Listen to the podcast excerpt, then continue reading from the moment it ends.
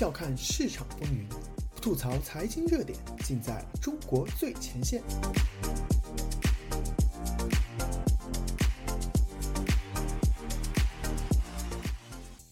欢迎收听自由亚洲电台，这里是中国最前线，我是主持人子昭。有段时间没跟大家见面了，在这里先给听众朋友拜个晚年。子昭在这里祝本节目的各位听众在新的一年里能够保持清醒和理智，平安健康，诸事顺遂的度过新的一年。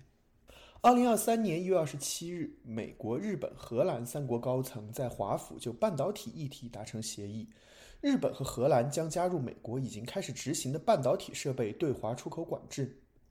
在此之前，美国政府已于去年十月公布了对中国芯片企业进行号称史上最严格的制裁措施，包括禁止向中国出口十四纳米及以下的芯片及制成设备，同时禁止美国公民和永久居民进入中国芯片行业。如今的三国协议等于日荷两国也加入了美国的制裁，而这三国掌握了当下芯片先进制成的全部关键技术和设备，特别是荷兰的阿斯麦公司是目前全世界用于七纳米以下先进制成芯片的深紫外光刻机的唯一生产商。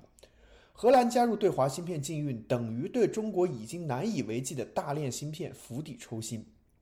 加上全球先进芯片的主要最终生产国韩国和台湾早已经加入了美国的禁运行列，基本上中国现在既买不到，也很难自己造出十四纳米成熟制程以下的芯片。可以毫不夸张地说，这一天就是中国近几年来群魔乱舞的芯片大审跃进的审判日。先进芯片的设计和制造一直被认为是人类史上最复杂的工艺，包括目前美国。在内，没有任何一个国家能有能力包下整条产业链，需要靠全方位的跨国协作才能完成。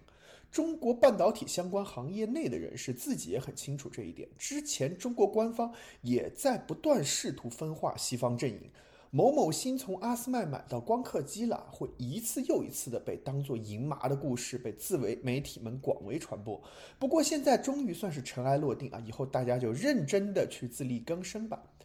在一年前那期关于中国大炼芯片的节目中，我们曾经回顾过中国的芯片产业是怎样从一个并不算离谱的进口替代项目，变成了魔怔的资本泡沫加大跃进的。啊，这一年来，我们正好就见证了泡沫破灭后各种各样的尴尬场景，从半导体大基金爆出腐败窝案，到各地财政补贴的某某新相继以烂尾收场。而天降伟人的反应也依然如我们之前预测的，是用两弹一星化的思路，烧更多的资源，将这个产业越来越远的推离市场经济的路线。二零二二年十二月，路透社报道称，中国希望向半导体行业再投入一万亿人民币，看起来很多，不过这点钱还不够台积电烧一年的。中国却指望撒胡椒面似的促进整条产业链，这梦做的未免太敷衍了一点。当然，每次中国芯片产业遭遇制裁，简中网络上总会冒出一大批贵物专家，用一种奇怪的喜悦口吻告诉大家，芯片行业真正的春天来了。这群大师的逻辑大约是：以前就是因为可以买芯片，我们才不会自己造。当然，光刻机、光刻胶之类核心设备也是如此。帝国主义封锁了，又能怎么样呢？封锁了，我们才能自力更生。以前我们不是连氢弹都自己冒出来了，小小芯片又能如何？这样种说法，有些时候还甚至会得到西方阵营内部一些声音的配合。比如这次荷兰阿斯麦的 CEO 就表示所谓焦虑，因为称你给他们压力越大，他们越有可能加倍努力。当然，这种话很大程度上只是相关企业表达自己不情愿的一种撒娇罢了。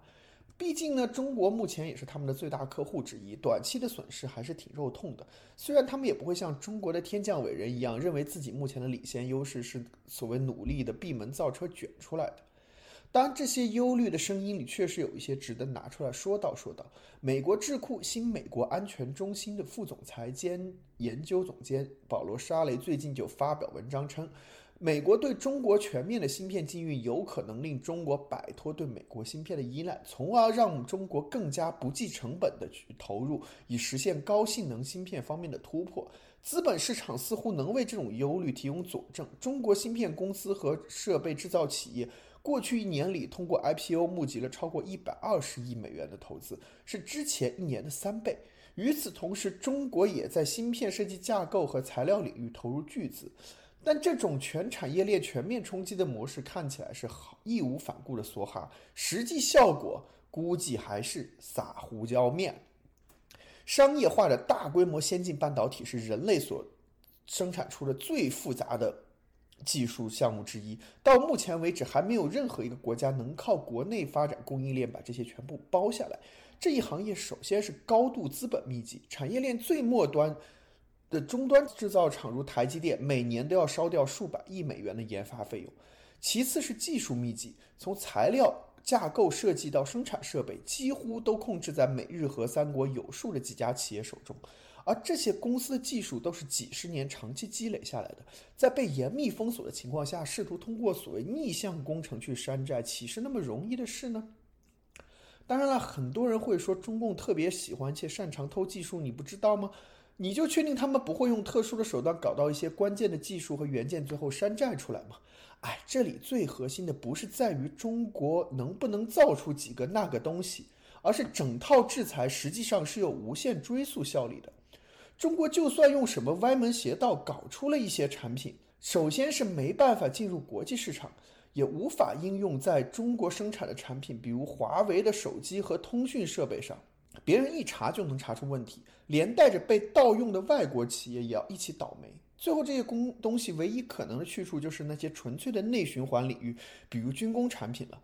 但是呢，这个大列芯片项目似乎又不完全服务于此，它好像是要为了挣钱的，就烧了无数钱，最后还要烧掉更多的钱。呃，它的意义在哪里呢？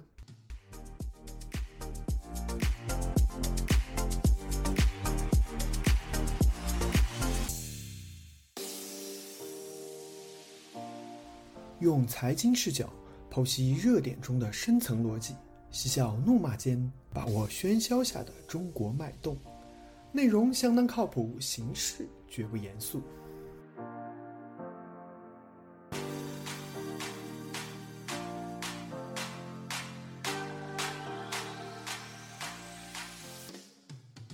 欢迎继续收听自由亚洲电台的《中国最前线》，我是主持人子昭。我们继续来聊聊美日和三国最近对中国的最严技术芯片禁运。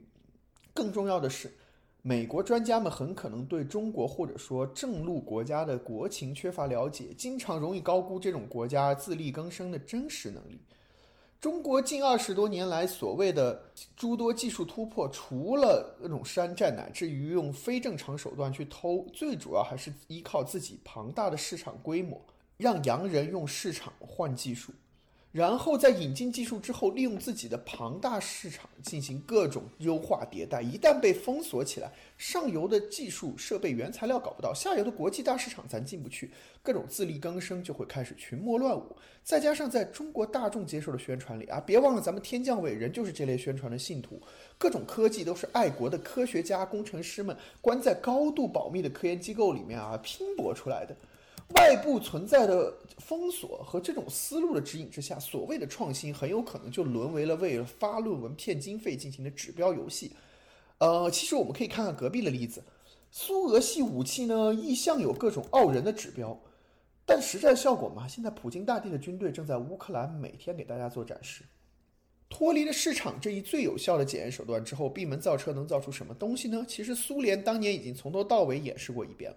微信大 V 啊，海边的西塞罗有篇爆款文：苏联如此努力，为何还是输掉了和美国的芯片战争？详细的解说了这种模式。苏联一度在半导体电子产业上并不明显落后于美国，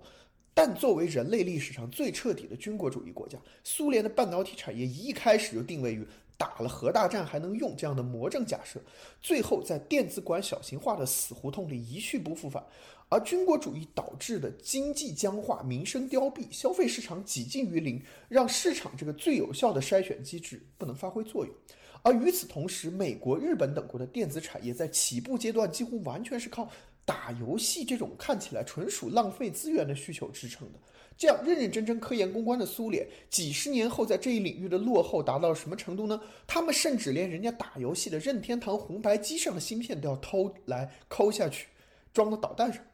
在这个过程里，苏联科学家还为了骗经费，搞出各种杂耍式的创新，比如说什么三进制计算机啊。说到这里，我倒是想到简中世界已经炒不出花来的各种不需要光刻机就可以刻出来的芯片。我们前面都在说中国想自力更生，搞出整条芯片产业链如何如何的不行，那肯定有人要问啦。你既然说美国和西方的科技优势那么巨大，中国怎么着都拍马难追，那么他们最多限制一下中国先进制程芯片，保持技术继续领先即可。为什么还要出辣手，连成熟制程乃至更低端的产品和技术也要卡脖子呢？这还不是他们心虚吗？其实真正危险的不在于中国造出什么芯片，或者搞出了什么黑科技能全面挑战西方的领先地位。最重要的是，中国在很多的应用领域确实靠着西方的先进技术和设备，然后通过海量的数据库、廉价的人力以及国家公权力对人民个人信息无所顾忌的监控和搜集，迭代出了很多看起来真的还蛮黑的成果。这里面最让西方紧张的是中国在人工智能领域的快速进步。目前，中国在这一领域申报的专利数已经是世界第一。如果中美之间的竞争还仅仅停留在贸易战层面的话，倒确实像很多专家说的，中国这些部门实际上给其他国家的相关产业提供了巨大的市场。但如果像以前苏联一样，一开始就存了要最终决战的心思，着眼于在将来某一天不可说的大用场呢？四年前，美国时任政府一些人喊出与中国脱钩这一概念的时候。西方阵营、其他国家以及美国大部分商界人士都抱着不屑一顾、无法相信的态度，而如今出台这类四年前根本无法想象的严厉制裁，不仅激不起多少水花，还能轻松获得盟友支持。其实，中国做自己做的类似于大炼芯片这种明明是市场竞争，最后却变成了备战备荒的魔怔操作，才是决定这一切的根本。脱钩已经是正在进行时，而且和其中很大部分是天降伟人自己作出来的。有人直言不讳指出，实际上美国现在做的就跟太平洋战争爆发前的对日石油禁运一样，已经是为着打击中共的可能的战争潜力在做准备。最近莫名其妙飘进美国上空的中国气球，也预示着局势在越来越紧张。二零二二年，我们已经见证了美好年代的结束。而按照中国民间广泛流传的推背图的说法，黑兔走入青龙穴，欲进不进不可说。今年、明年似乎是要出些大事的。我自己是不太相信这些东西，但二零二二年的中国已经如此魔怔，二零二三年注定也不会风平浪静。黑兔走入青龙穴的二零二三，恐怕真的要请大家坐稳扶好了。本期节目就到这里，子昭下周与您继续相约中国最前线，再见。